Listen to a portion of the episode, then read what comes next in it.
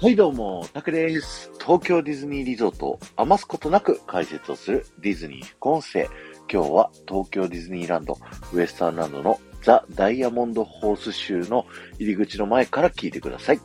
えー、今日はですね、こちらのレストランでやっていたショー、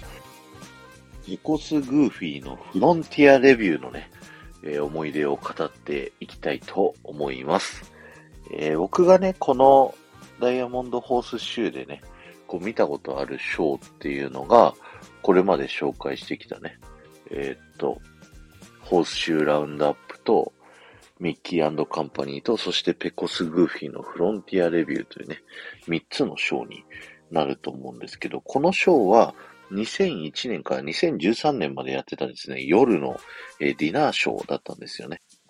で、主役はグーフィーでですね、西部時代のヒーロー、ペコスビルに扮したグーフィーが、ペコスビルと名乗ってですね、まあ、歌や踊りを披露したり、投げ縄を披露するといったショーになっております。そして、あとはね、ミッキーも登場してですね、ミッキーがシェフとして、あの、デザートをね、こう皆さんにお届けするというようなシーンもあったりします。なんかこのね、あの、ダイヤモンド報酬特徴的なのが、ダンサーさんじゃないキャストさんね、が、こう、ステージにね、上がったりして、ダンスするっていうのがね、結構特徴的な思い出として残ってますよね。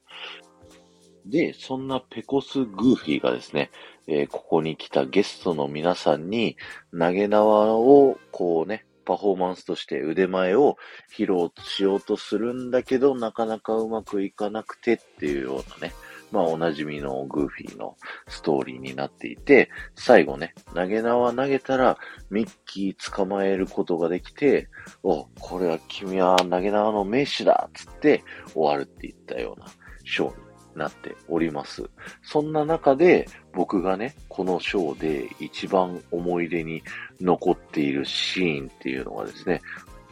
ゲスト参加型のシーンでですね、あのー、観客席にいるゲストの中で何人かにですね、あの、赤ちゃんが被る頭巾みたいなのを突然バサって被せて、立ち上がらせて、あのー、手遊び